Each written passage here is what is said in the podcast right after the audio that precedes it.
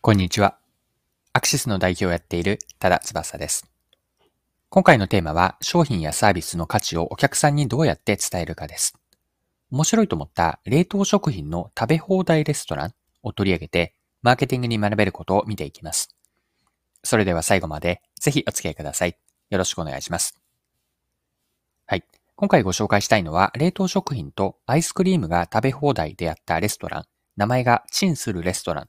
こちらが期間限定でオープンしていました。もうすでに終わっているんですが、2022年の10月8日から23日の期間限定でした。場所は東京秋葉原のヨドバシカメラマルチメディア秋葉で8階のレストラン街にオープンしていました。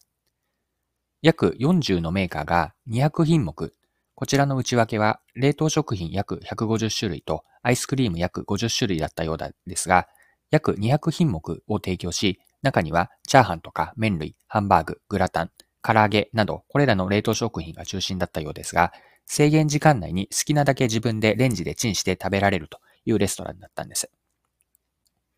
で時間内にと言ったんですが、ランチタイムとディナータイムの2つがあって、ランチタイムでは午前11時から午後5時まで、この中で90分制。ディナータイムは午後5時から午後9時まで、ディナータイム120分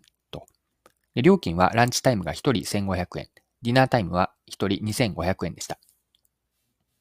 はい。で、このイベントを主催したのが日本アクシスという食品の卸売業を手掛けている会社です。チルド品とか冷凍食品を幅広く扱っている会社さんです。2013年から冷凍食品とアイスクリームの人気ナンバーワンを決めるフローズンアワードを開催していたり、公式サイトでは各商品のこだわりや開発の思いを動画で配信しているなど、ユニークな試みをやっています。で、えっと、今回のチンするレストランなんですが、ある記事に開催した狙いが書かれていたんですね。記事のタイトルは、キャンセル待ちが約8000人、レンジでチンするレストランがここまで話題を集めたわけ。こちらは IT メディアの記事でした。でこの記事では、日本アクシスのマーケティング部長である今津さんへのインタビューになっていたんですが、今津さんは次のように話をしておられて、記事から一部抜粋して読んでいきます。冷凍食品は便利で美味しいと評価してもらっている一方で、保存量が入っているのではないか、体に悪いのではないかなど敬遠している人も一定数いるという課題がありました。独自で調査したところ、1年間で冷凍食品を購入している人は全体の約4割で、残り6割は冷凍食品を購入していないというデータも明らかになっています。しかし実際は、冷凍食品には保存料が一切入っておらず、安全な食品です。メーカー様の努力もあり、味もどんどん美味しくなってきています。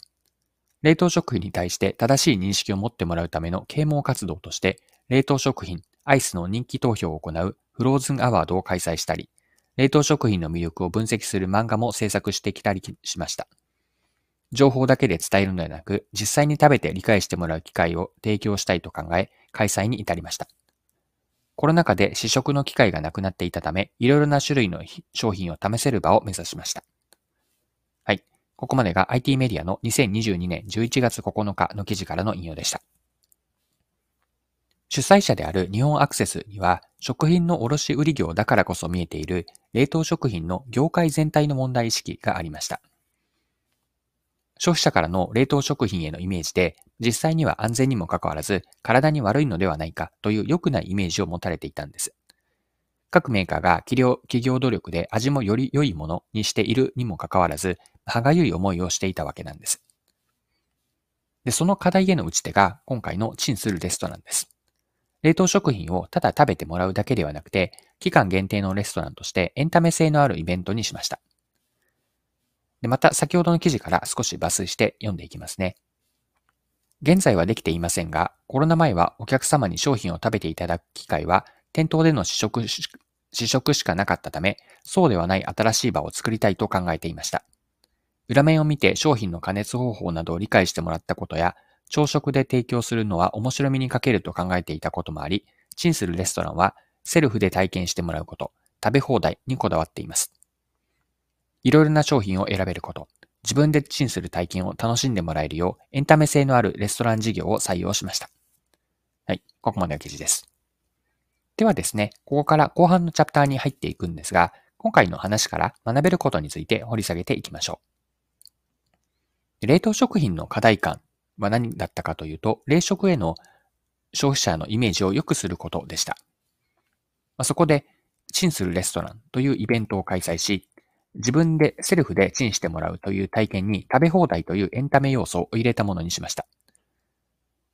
自分の好きなものを好きなだけ食べられるというお得感をもたらすだけではなくて、冷凍食品の手軽さや便利さ、美味しさを体験してもらうことを狙っています。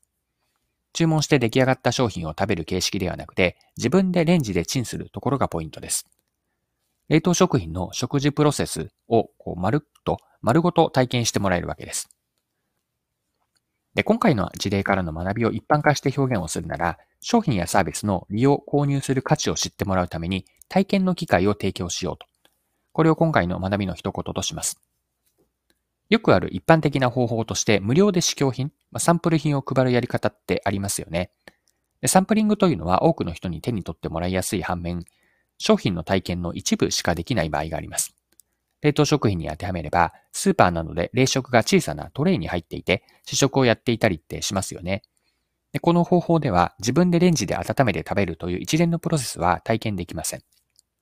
それに対して、チンするレストランは食べたいものを消費者が能動的に選んで、レンジを使って自分で食べるという体験が全てできます。冷凍食品の良くないイメージを払拭するとともに、元々のその払拭するという元々の課題感に合ったアプローチなんです。今回の事例には見込み客には体験機会を提供し、商品を使えば良さが分かってもらえる。逆に言えば、使ってもらわないと価値が伝わらないという課題にヒントがあるのかなと。そういうことを思って今回共有をさせてもらいました。はい、そろそろクロージングです。今回はユニークなイベント、チンするレストランを取り上げて、マーケティングに学べることを見てきました。最後に学びのところですね、もう一度振り返ってまとめておきましょう。一言で言えば、価値の伝え方、お客さんにどうやって価値を伝えるかだったんですが、良いものだとしても使ってもらわないと価値がわからないときは、商品を体験できる機会を提供するといいと。これが今回の学びだと思ってます。まあ、その時に商品の体験の一部ではなくて、なるべく全体の体験プロセスをしっかりと提供して体験してもらうようにすると。体験の機会を提供し、商品やサービスの利用したり、購入する価値を伝えようと。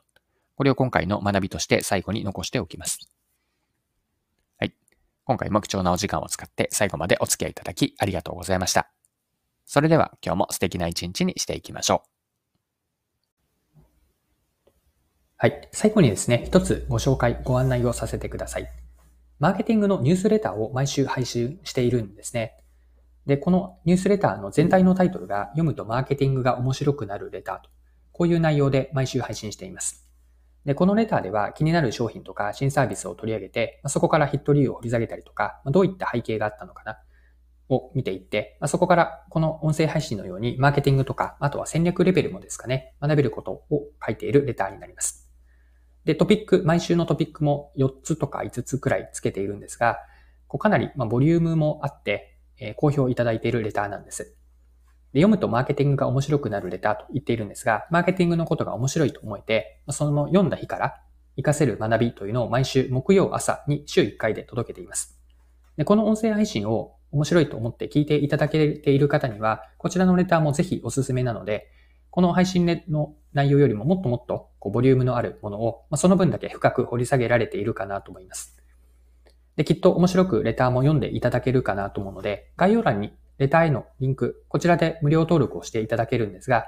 登録へのリンクをつけておきます。で、マーケティングのレターが週1回お届けできるかなと思うので、ぜひ登録いただきたいなと思います。でもし登録してみて、読んでみて、何かこう違うかなと思えれば、すぐにその場で解約できるようにもなっているので、ぜひレター登録して読んでみてください。概要欄にリンクをつけておきます。読むとマーケティングが面白くなるレターです。